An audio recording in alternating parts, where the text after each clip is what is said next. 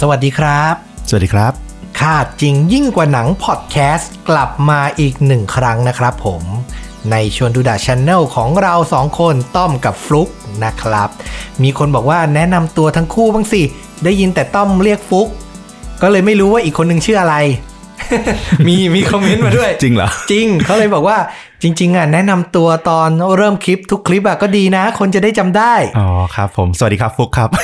สวัสดีครับอ่าต้อมครับผมอ๋ออ่อ่าโอเคแต่คงไม่ได้ทำทุกคลิปนะมันเขินเขินเหมือนกันๆนะครับผมอ่าสำหรับวันนี้เรื่องราวในค่าจริงยิ่งกว่าหนังก็จะเป็นเรื่องราวของทางฝั่งผมนะ อืม เกี่ยวกับอะไรนี่สักนิดนึง เกี่ยวข้องกับความผูกพันของพี่น้อง พี่น้องร่วมสายเลือดกันเลย โอ้โหอ่าเริ่มเลยเพื่อไม่เป็นการเสียเวลานะครับอ่าผม อยากจะพาผู้ฟังทุกท่านนะครับ ไปที่ประเทศฝรั่งเศส เออ ไม่ค่อยได้มีเนื้อหาจากทางยุโรปเท่าไหร่เนอะอ่าดีดีดีอันนี้นะครับผม เกริ่นก่อนว่าคดีนี้เนี่ย มันเป็นเคสตัวอย่างของการศึกษาอาชญากรรมอาชญาวิทยาในประเทศฝรั่งเศสเนี่ย ยกเคสเนี้ยมาเป็นตัวอย่างมาศึกษามากมาย มีบทความตีพิมพ์วิเคราะห์ รวมถึงนำไปสร้างเป็นภาพยนตร์และละครเวทีในฝรั่งเศสด้วยโอ้โหคือเป็นเหตุการณ์ที่อยู่ในประวัติศาสตร์ ด้านอาชญากรรม แล้วก็ค่อนข้างมีชื่อเสียง พอสมควรเลยทีเดียวนะครับ ผมอยากพาคุณผู้ฟังไปรู้จักกับตัวละครหลักสองคน พวกเธอมีชื่อว่าคริสตินและเลียปาแปงอืม เป็นเป็นผู้พี่หญิงน้องกัน เป็นสุภาพสตรีทั้งคู่อ๋อออกตัวนิดนึงคือภาษาฝรั่งเศสอะเนาะอะเราก็ไม่ค่อยเชี่ยวชาญเท่าไหร่แน่นอนคือผมพยายามไป search Google แล้วก็ฟังวิธีการออกเสียงมาแล้ว แต่มันก็คงไม่เนียนสักเท่าไหร่ เพราะว่าภาษาอังกฤษยังไม่ค่อยรอดเลยบางที ต้องขออภัยผู้ที่มีความรู้ด้านภาษาฝรั่งเศสไว้ล่วงหน้า ก็คือต้อมพยายามฟังที่ใกล้เคียงที่สุดที่ตัวเองออกเสียงได้ละ อ่านะครับผม อะ คุณคริสตินและเลียปาแปงเนี่ย เธอสองคนใช้ชีวิตอยู่ในชนบทครับ นอกเมืองเลอมองส์ทางตะวันตกของฝรั่งเศส คุณชื่อเมืองเลอมองบ้างไหม น้ำดื่มแล้วไม่ใช่ อันนั้นมันมองเฟลออ๋อเรือมองนี่อะไร เนี่ยคุณฮาตั้งแต่เริ่มคลิปอีกแล้ว เดี๋ยวเขาก็บอกว่าคดีฆาตกรรมมาตลกได้ไงเอาเหรอครับ โทษครับโทษครับ นิดหน่อยนิดหน่อยไม่เป็นไรอะเลอมองส์เนี่ยเขาเป็นเมืองที่ขึ้นชื่อคือเขาเป็นหนึ่งในสนามแข่งรถ ที่มีชื่อเสียงอืมแห่งหนึ่งของฝรั่งเศส ทั้งคู่เนี่ยคริสตินและลีอาปาแปงเนี่ยเกิดในปี 1905 และ 1911 ตามลำดับ อายุห่างกันประมาณ 6 ปีนะครับ จริงๆ ในบ้านของเธอเนี่ย เธออาศัยอยู่กับคุณพ่อ ซึ่งหย่าร้างกับคุณแม่ไปแล้วอืมและมีพี่สาวคนหนึ่งชื่อว่าเอมิเลีย แต่ต่อมาเนี่ยเกิดเหตุการณ์คือเอมิเลียพี่ใหญ่สุดในบ้านเนี่ย ตัดสินใจหนีไปใช้ชีวิตเป็นแม่ชีในโบสถ์แล้วก็ไม่ได้กลับมายุ่งกับครอบครัวอีกเลย เพราะเธอถูกพ่อขี้เมาติดเหล้าและหย่าร้างกับแม่เนี่ยล่วงละเมิดทางเพศอืมมันก็พอทำให้เรานึกออกนะเออว่าคริสตินกับเลียใช้ชีวิตอยู่ยังไง พวกเขาก็คงไม่ได้มีชีวิตวัยเด็กที่ดีงาม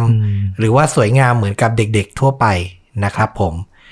ต่อมาในปี 1926 เนี่ย ทั้งคู่ก็พยายามที่จะออกไปให้พ้นจากบ้าน เริ่มเติบโตกันประมาณนึงและอายุลีอาก็ประมาณ 15 คริสตินที่เป็นพี่ก็ประมาณ 21 พวกเธอเนี่ยก็พยายามหางานที่จะได้ทำด้วยกันและอยู่ด้วยกัน สุดท้ายเนี่ยทั้งคู่ก็ได้ทำงานเป็นสาวใช้ครับ ในคฤหาสน์ของเศรษฐีคนหนึ่งที่ชื่อว่าคุณเรเน่แลนเซลินอืมก็ถ้าเป็นภาษาฝรั่งเศส ตามบทความเขาจะเรียกว่า Monsieur เรเน่อ่า Monsieur ก็คือเจ้านายอะเนาะอ่า Monsieur เรเน่เนี่ยเป็นเศรษฐีที่อยู่ในวัยเกษียณและค่อนข้างมีอายุเยอะและใช้ชีวิตอยู่กับภรรยาที่ชื่อว่ามาดามเลโอเน่แล้วก็ลูกสาวที่ชื่อว่าเจเนวิฟอ่าอ่าอยู่กัน 3 คนในคฤหาสน์หลังนี้นะครับผม ซึ่งหลังจากที่คริสตินกับเลียปาแปงเนี่ยมาใช้ชีวิตอยู่ที่เนี่ยในฐานะสาวใช้เนี่ย ทุกอย่างก็เหมือนจะเป็นไปได้ด้วยดีครับ สองพี่น้องเนี่ยได้รับทั้งอาหารอย่างดี ที่พักที่เหมาะสมและก็ค่าจ้างที่สมเหตุสมผลนะครับ ทั้งคู่ได้รับคำชมจากทั้งเมอร์เซียร์เลเน่และมาดามเลโอเน่มากว่า เป็นคู่พี่น้องที่ขยันทำหน้าที่ดูแลบ้านได้สะอาดไม่ขาดตกบกพร่อง แต่อย่างไรก็ตามนะครับผมทั้งคริสตินและลีอาเนี่ยก็มักจะถูกสังเกตว่ามีพพฤติกรรมแปลกๆอยู่คือก็คือทั้งคู่เนี่ยเป็นคนสันโดษ ค่อนข้างสันโดษ เงียบๆ ไม่ชอบสูงสิงกับใคร แล้วก็ดูเหมือนจะสนใจในตัวของกันและกันเท่านั้น เหมือนโลกนี้มีแค่เราสองคนอะอ๋อ สันโดษขนาดไหนครับอืมๆขนาดเมอร์เซียเรเน่เนี่ย อยู่กับเธอทั้งสองคนเนี้ย จากวันแรกจนถึงวันที่มีเรื่องราวเนี้ยอืมเจ็ดปีอืมเขาให้การว่าเจ้านายอย่างเขาเนี่ย ยังได้คุยกับทั้งคู่เนี่ย แค่ไม่กี่คโหำ ตลอดเจ็ดปีเนี่ยที่ผ่านมา คือเป็นสาวใช้ที่เงียบขรึมทั้งคู่ และส่วนใหญ่จะเป็นภรรยาอย่างมาดามเลโอนี่ ที่จะเป็นคนสั่งและเจ้ากี้เจ้าการอืมให้ทั้งคู่เนี่ยทำความสะอาดคฤหาสน์ให้เรียบร้อยอยู่เสมออ่านะครับผมต้องบอกว่ามาดามเลโอเน่เนี่ย เป็นคนที่รักความสะอาด และเจ้าระเบียบมากคนหนึ่งอืมเออก็จะเป็นคนสั่งการสองสาวใช้เนี้ยทั้งคริสตินและลีอาเนี่ย เริ่มต้นทำงานในปี 1926 จนถึงวันที่ 3 กุมภาพันธ์ ปี 1933 ผ่านมา 7 ปีนะครับ จากวันที่ทำงานวันแรก และเหตุการณ์ที่ไม่คาดคิดก็เกิดขึ้น ในวันที่หนาวเหน็บจากลมพายุหิมะครับอืมเวลาประมาณ 5 โมงครึ่ง 5 โมงเย็นนะนะ มาดามลีโอเน่เนี่ยและเจเนวีฟลูกสาวกลับมาบ้าน แล้วก็พบว่าทั้งคฤหาสน์เนี่ย ตกอยู่ในความมืดมิดอืมมืดทั้งบ้านไม่มีไฟเปิดไม่มีอะไรเลย สุดท้ายแล้วเธอกับลูกก็พยายามหาสาเหตุว่ามันเกิดอะไรขึ้น แล้วก็พบว่าสาเหตุเกิดจากเตารีด ต้องบอกว่าในยุคนั้นอะประมาณ 1933อะอ่าเออมันอุปกรณ์ไฟฟ้ามันก็คงยังค่อนข้างมีปัญหา ก็เกือบร้อยปีก่อน เออ ก็เครื่องใช้ไฟฟ้าก็คงยังทำงานได้ไม่ดี อาจจะทำให้กล่องฟิวส์ในบ้านอะ เกิดการช็อตอืม แล้วก็ชำรุดแล้วไฟทั้งหมดก็โดนตัดอืมแต่ประเด็นน่ะ คือเหตุการณ์แบบเนี้ยมันไม่ได้เกิดขึ้นครั้งแรกอืมก่อนหน้าเนี้ยคริสตินน่ะ เคยใช้เตารีดอันเนี้ยรีดผ้า แล้วก็เกิดปัญหากล่องฟิวส์ขาด และส่งผลให้ทั้งบ้านน่ะไฟดับมาครั้งหนึ่งแล้วอืมนะครับผม เจ้าเตารีดอันเนี้ยก็เพิ่งถูกส่งกลับมาจากร้านซ่อม ซึ่งทางร้านเนี่ยก็หาสาเหตุไม่เจอว่าเตารีดมันเป็นอะไร นะครับผมก็แต่ส่งกลับมาเฉยๆเลย ส่งกลับมาเฉยอืมๆแถมมีค่าบริการด้วยอืมมีค่ากล่องฟิวชำรุดด้วยอืมนะครับผมซึ่งในครั้งนั้นเนี่ย ครั้งแรกที่เกิดเนี่ย มาดามเลโอเน่อะก็สั่งให้คริสตินเนี่ยเป็นคนรับผิดชอบค่าเสียหายมาแล้วครั้งหนึ่งอ๋อถือว่าเป็นความผิดของคนใช้อะอืมและแน่นอนพอมันเกิดขึ้นซ้ำครั้งที่สองอะ มาดามเลโอเน่ ซึ่งอย่างที่บอกเป็นคนที่ค่อนข้างเจ้ากี้เจ้าการ แล้วก็เป๊ะอืมมาก ๆ ก็เกิดโมโห โมโหมาก ๆ เลยที่บ้านตกอยู่ในสภาพมืดมิด เธอเรียกคริสตินและลีอาออกมา และตวาดต่อว่าชุดใหญ่อืมรุนแรง โดยที่ตัวเธอไม่รู้เลยว่า มันคือฟางเส้นสุดท้ายที่ทำให้คริสตินเนี่ย ทนไม่ไหวครับอืมหลังจากนั้นสิ่งที่เกิดขึ้นคือคริสติน ที่ฟังเสียงต่อว่าจากมาดามเลโอเน่อยู่ ตัดสินใจจับเหยือกน้ำที่อยู่ใกล้มือ ฟาดเข้าไปที่ศีรษะมาดามเลโอเน่อย่างแรงอืมท่ามกลางสถานการณ์ความตกใจนั้น เจเนวีฟผู้เป็นลูกสาวของมาดามเลโอเน่ก็เข้าไปขวางไม่ให้คนใช้สาวใช้เนี่ยทำร้ายแม่ตัวเอง และตอบโต้ด้วยการทุบตีคริสตินกลับ แต่นั่นยิ่งทำให้สถานการณ์แย่ลงครับ สิ่งที่ไม่คาดคิดเกิดขึ้นคือคริสตินตัดสินใจใช้นิ้วมือเปล่าของเธอเนี่ย ควักเข้าไปในตาของเจเนวีฟอืม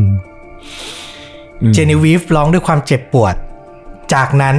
คริสตินหันไปหาน้องสาวอย่างลียา และออกคำสั่ง ให้เลอา ควักลูกตาของมาดามเลโอเน่ออกมาบ้างโอ้โหและสิ่งที่ไม่น่าเชื่อก็เกิดขึ้นครับ ลีอาทำตามคำสั่งนั้นอย่างเคร่งครัด โดยไม่ถาม โดยไม่ตกใจ โดยไม่ตื่นตระหนกใด ๆ เธอเดินเข้าไปควักลูกตาของมาดามลีโอเน่ออกมาด้วยมือเปล่าเช่นกัน ซึ่งระหว่างนั้นน่ะ ในความชุลมุนนั้นน่ะ คริสตินเดินเข้าไปในครัว และหยิบทั้งค้อนและมีดมาใช้ลงมือฆาตกรรมสองแม่ลูกผู้โชคร้ายแบบขาดสติครับ โอ้โห ซึ่งจากคำให้การในสารภายหลังเนี่ยบอกว่าสองพี่น้องเนี่ยทำการใช้มีดและค้อนจัดการกับร่างกายของมาดามเลโอเน่และเจเนวีฟเนี่ยอยู่นานถึงครึ่งชั่วโมง โอ้โห แม้สองแม่ลูกจะเสียชีวิตไปแล้ว สาวใช้ทั้งสองก็ยังไม่ยอมหยุดครับ จนคราบเลือดเนี่ย เปรอะเปื้อนไปทั้งคฤหาสน์รุนแรงมาก ตัดกลับมาทางเมอร์เซียเรเน่นะครับ ตอนนี้เนี่ยเขาทำการรอภรรยาอยู่ที่บ้านของเพื่อน เพราะว่านัดหมายกับภรรยาไว้ว่า เธอเนี่ยจะตามมาดินเนอร์กับเขาที่บ้านเพื่อนอ๋อหลังจากรอไปหนึ่งชั่วโมง ภรรยาก็ยังไม่มาสักที เขาจึงตัดสินใจเดินทางกลับบ้าน เมื่อมาถึงหน้าบ้านเนี่ย เขาพบว่าบ้านเนี่ยอยู่ในสภาพล็อก ภายในบ้านมืดมิด มีเพียงแสงเทียนจากห้องใต้หลังคาเท่านั้น ซึ่งห้องใต้หลังคาเนี่ย เป็นห้องพักของคริสตินกับเลียอืมนะครับผมเมอร์เซียเลเน่รู้สึกว่ามันไม่ชอบมาพากล เขาจึงยังไม่เข้าไปในบ้าน รู้สึกว่ามันต้องเกิดเรื่องอะไรแน่ ๆ จึงตัดสินใจไปแจ้งความที่สถานีตำรวจ ตำรวจก็นำกำลังพลมาตรวจสอบ พร้อมกับเมอร์เซียเลเน่ด้วยอืมและหลังจากเข้าไปในบ้านแล้ว ทั้งหมดก็ต้องพบกับสภาพศพสุดช็อก ของมาดามเลโอเน่และเจเนวีฟอืมที่นอนเสียชีวิตอยู่ ทั้งคู่เนี่ยถูกมีดฟันเป็นบาดแผลนับไม่ถ้วน ลูกตาทั้งสองข้างถูกควักออกมา และใบหน้าเนี่ยถูกค้อนทุบจนบิดเบี้ยวจำแทบไม่ได้ และจากเบาะแสที่บอกว่ามีแสงเทียนเล็กๆ อยู่ในห้องใต้หลังคาที่สาวใช้ทั้งสองพักอยู่ตำรวจจึงทำการสำรวจต่อไปที่ห้องห้องนี้ครับ หลังจากเปิดประตูเข้าไป พวกเขาก็ต้องพบภาพที่น่าตกใจคือ คริสตีและเลอาไม่ได้หนีไปครับอืมพวกเธอนอนเปลือยกายอิงแอบแนบชิดกันอยู่บนเตียง เหมือนไม่มีอะไรเกิดขึ้น โดยเรื่องราวหลังจากการทำการฆาตกรรมอะ จนหนำใจแล้วครึ่งชั่วโมงที่เราบอกอะสองพี่น้องอะทำการอาบน้ำชำระร่างกาย แต่ไม่หนีไปไหนครับ พวกเธอล็อกประตูทุกบานในบ้าน แล้วก็เข้ามานอนอยู่ในห้องนอนจนตำรวจมาพบ หลังจากตำรวจสอบถามเนี่ย ทั้งสองก็ไม่ได้มีท่าทีตกใจรู้สึกผิดหรือหวาดกลัวเลย ก็รับสารภาพโดยทันทีเลยว่า เป็นคนฆาตกรรมสองแม่ลูก มาดามเลโอเน่กับเจเนวีฟเองอืมนะครับผม ซึ่งต่อมาตำรวจก็ได้พบหลักฐานในบ้านทั้งมีดและค้อน ซึ่งมัดตัวสองพี่น้องก็ดิ้นไม่หลุดนะครับ การไต่สวนในศาลเนี่ยก็เริ่มต้นขึ้นอืม แต่มันเป็นไปอย่างสับสนมากเพราะๆสองพี่น้องให้การไม่ตรงกันหลายเรื่อง เรียงลำดับเหตุการณ์ไม่ถูก ไม่มีใครตอบได้ถึงเหตุผลว่า จะทำสิ่งที่รุนแรงขนาดนั้นไปทำไมมคือเหมือนพูดเหมือนอาการคนที่จะมีปัญหาทางจิต มันจึงเกิดการตรวจสอบจากคุณหมอและเหล่านักจิตวิทยาที่มาตรวจสอบทั้งคู่หลายครั้ง แต่ในช่วงต้นก็ยังไม่พบสิ่งใดที่ผิดปกติอืมเมื่อการไต่สวนผ่านไปหลาย ๆ ครั้งเข้า สุดท้ายแล้วนักจิตวิเคราะห์ ก็ให้นิยามอาการของทั้งสองพี่น้องมา ในภาษาฝรั่งเศสเนี่ยมันเป็นอาการที่เรียกว่า f o l i a d e r k นะครับผม หรือในภาษาอังกฤษเนี่ยก็คือ the madness of two อ๋อก็คือการมีอาการทางจิตร่วมกันอืม นะครับ two เนี่ยคือเลข2อะ หมายถึงว่าทั้งคู่เนี่ยมีอาการร่วมกันทั้งอาการพารานอยวิตกกังวล มีได้ยินเสียงที่คนอื่นไม่ได้ยินหูแว่ว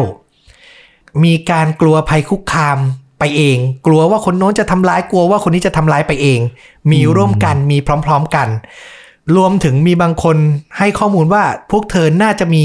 สัมพันธ์ทางเพศต่อกันด้วยม แต่อันเนี้ยยังไม่ยืนยันนะ เพราะก็มีนักจิตวิทยาบางคนที่ได้สัมภาษณ์ก็ให้การปฏิเสธไม่รับรองว่ามันเป็นเรื่องจริงอ่าคือก็ยังถกเถียงกันอยู่ว่าจริงไม่จริงนะครับ แต่ที่รู้ๆคือเธอผูกพันกันมากนั่นแหละ แล้วก็มีอาการทางจิตร่วมกัน ซึ่งการถูกต่อว่าอย่างรุนแรงจากมาดามเลโอเน่ในวันนั้นน่ะ มันน่าจะทำให้กลไกทางจิตของทั้งคู่อะทำงานผิดปกติ และแสดงด้านมืดออกมาในที่สุด โดยความสัมพันธ์ของทั้งคู่อะบุคลิกภาพอะของลีอาเนี่ยจะถูกควบคุมโดยคริสตินอืมอย่างที่เราบอกคือคริสตินเป็นพี่ เกิดเรื่องขึ้นคริสตินทำอะไร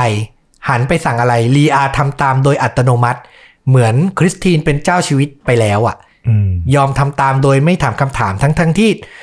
อะมีใครมาสั่งให้เราควักตาคนอะเออ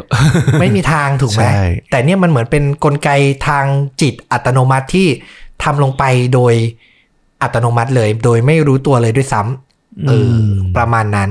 นะครับ ที่เขาวิเคราะห์ออกมา เหมือนมันชักนำกันเองเนาะใช่เหมือนมันคือชัจะบอกว่าำงเป็นอุปทาน แล้วมันก็ส่งเสริมกันไปกันมา ก็ได้เหมือนว่า คนหนึ่งมีความผิดปกติอืมแล้วก็เชื่ออย่างนั้นแล้วอีกคนที่สนิทกันมาก มองว่าอีกคนก็คือเหมือนโลกทั้งใบของกันและกันนั่นแหละ ใช่ ก็อีกคนเป็นยังไงก็น่าจะเชื่อตามนั้น อีกอย่างก็คือเรื่องของการเลี้ยงดูในวัยเด็กก็น่าสำคัญ ทั้งคู่เติบเติบโตมาแบบที่ต้องพึ่งพากันเองจริง ๆ แล้วก็มีเรียกว่าไงอะศัตรูคือคนที่รักที่สุดอะที่อยู่ในบ้านด้วยกัน อืมและที่สำคัญคือที่บอกว่านิสัยทั้งคู่มีความสันโดษมันทำให้ทั้งคู่ไม่ได้สามารถที่จะแบบเอ่อ พูดคุยหรือเข้าสังคมกับคนอื่น ที่เป็นปกติแล้วมันจะช่วยการปรับหรืออะไรได้ เวลามันอยู่กันแค่สองคนน่ะแล้วมันมีคนหนึ่งที่มันไม่โอเคไม่ผิดปกติหรืออาจทั้งคู่ก็ได้อะมันยิ่งหนักเข้าไปด้วยกันทั้งคู่เลย จริง อันเนี้ยเคสเนี้ยอย่างที่บอกก็คือคริสตินเนี่ยน่าจะเป็นผู้กระทำผิดหลักส่วนลีอาเนี่ยเหมือนแบบ ผู้ร่วมสมคบคิดอืมซะมากกว่า ซึ่งอย่างในศาลเนี่ยเขาก็ตัดสินตามอย่างที่เราเข้าใจก็คือ ทางคริสตินเนี่ย ถูกคำตัดสินสั่งให้ประหารชีวิตอืมแล้วก็เนื่องจากรับสารภาพต่อมาก็ลดโทษเหลือเป็นจำคุกตลอดชีวิต ส่วนลีอาเนี่ยถูกลงโทษให้กักกันตัวและสั่งให้ใช้แรงงานหนักเป็นเวลา 10 ปีโอ้อ่าในสมัยก่อนมันจะมีโทษประมาณนี้นะโทษประมาณนี้อ่าที่ถูกส่งไปเป็นแรงงานในโรงงาน หรือในเหมืองหรือในอะไรเงี้ยที่ใช้งานหนักกำลังจะถามเลยว่าเขาอ้างความผิดปกติทางจิตในสมัยนั้นยังไม่รองรับใช่ไหม ไม่แน่ใจเหมือนกัน แต่น่าจะเราว่าน่าจะยังไม่รองรับสัทีเดียว ที่บอกว่าเป็นเคสศึกษากำลังคิดว่าน่าจะเป็นช่วงยุคต้นๆที่เรื่องของการศึกษาเรื่องจิตอะเริ่มเข้ามาเริ่มเข้ามาแต่ยังไม่ได้แบบอ่าเป็นที่ยอมรับกว้างขวางขนาดนั้นใช่จนนำมาใช้เป็นข้ออ้างที่จะแบบไม่รับโทษอืมนะครับผม ซึ่งหลังจากถูกเข้าไปอยู่ในคุกเนี่ย และคริสตินเนี่ยไม่มีน้องสาวที่เป็นที่รักอยู่ด้วย อาการของเธอเนี่ยแย่มากครับ ต้องบอกว่าเธอมีทั้งอาการประสาทหลอน ไม่กินอาหาร ส่วนใหญ่ในช่วงชีวิตที่อยู่ในคุก หรือสถานกักกันตัวเนี่ย เธอจะใช้เวลาอยู่ในชุดที่เรียกว่าสเตรทแจ็คเก็ตอืมนึกภาพ โรงพยาบาลทางประสาท และคนไข้หนักๆที่มีเสื้อแขนยาวแล้วต้องมัดข้างหลังมัดข้างหลังอะอ่าน่ะคือเสื้ออย่างนั้นอะ ภาษาอังกฤษคือ straight jacket อืมนะครับ เธอต้องใส่อย่างนั้นเป็นส่วนใหญ่ เพื่อป้องกันการทำร้ายตัวเองอืมนะครับ สุดท้ายเนี่ยหลังจากใช้ชีวิตถูกขังอยู่แค่ 4 ปี เธอก็เสียชีวิตลงในที่สุดที่อาไซลัมหรือโรงพยาบาลโรคทางจิตเวชที่เธอถูก กักกันหรือคุมขังอยู่ คือสุดท้ายก็ใช้ชีวิตอยู่ในโรงพยาบาลด้านจิตเวชอ่าเพราะน่าจะอยู่ร่วมกับนักโทษทั่วไปไม่ได้อืมส่วนลีอาเนี่ย หลังจากใช้แรงงานหนักมาได้ 8 ปีครับ เธอก็ถูกปล่อยตัวก่อนกำหนด และเริ่มต้นชีวิตใหม่ ตามข่าวบอกว่าเธอเนี่ยใช้ทั้งชื่อและประวัติใหม่ และย้ายไปอยู่สถานที่ใหม่ ไม่ให้ใครรู้นะครับ ในสถานที่ที่ไม่เปิดเผย และเธอเนี่ยมีชีวิตอยู่มาอย่างยาวนาน และเพิ่งเสียชีวิตในปี 2001 นี้เองครับอืมก็อายุยืนยาวมาหมืนเธนอเกิด 1911 เสียชีวิต 2001 ก็อายุ 90 ปีอืมนะครับผม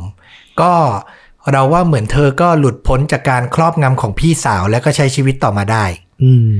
นะครับ อาจจะเป็นคนที่มีปัญหาทางด้านจิตเวชน้อยกว่าอืม ซึ่ง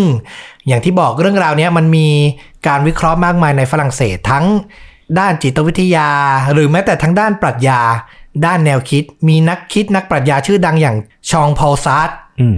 เนี่ยเขาก็เคยนิยามเหตุการณ์ที่เกิดขึ้น กับพี่น้องปาแปงครั้งเนี้ยว่ามันเป็นแบบ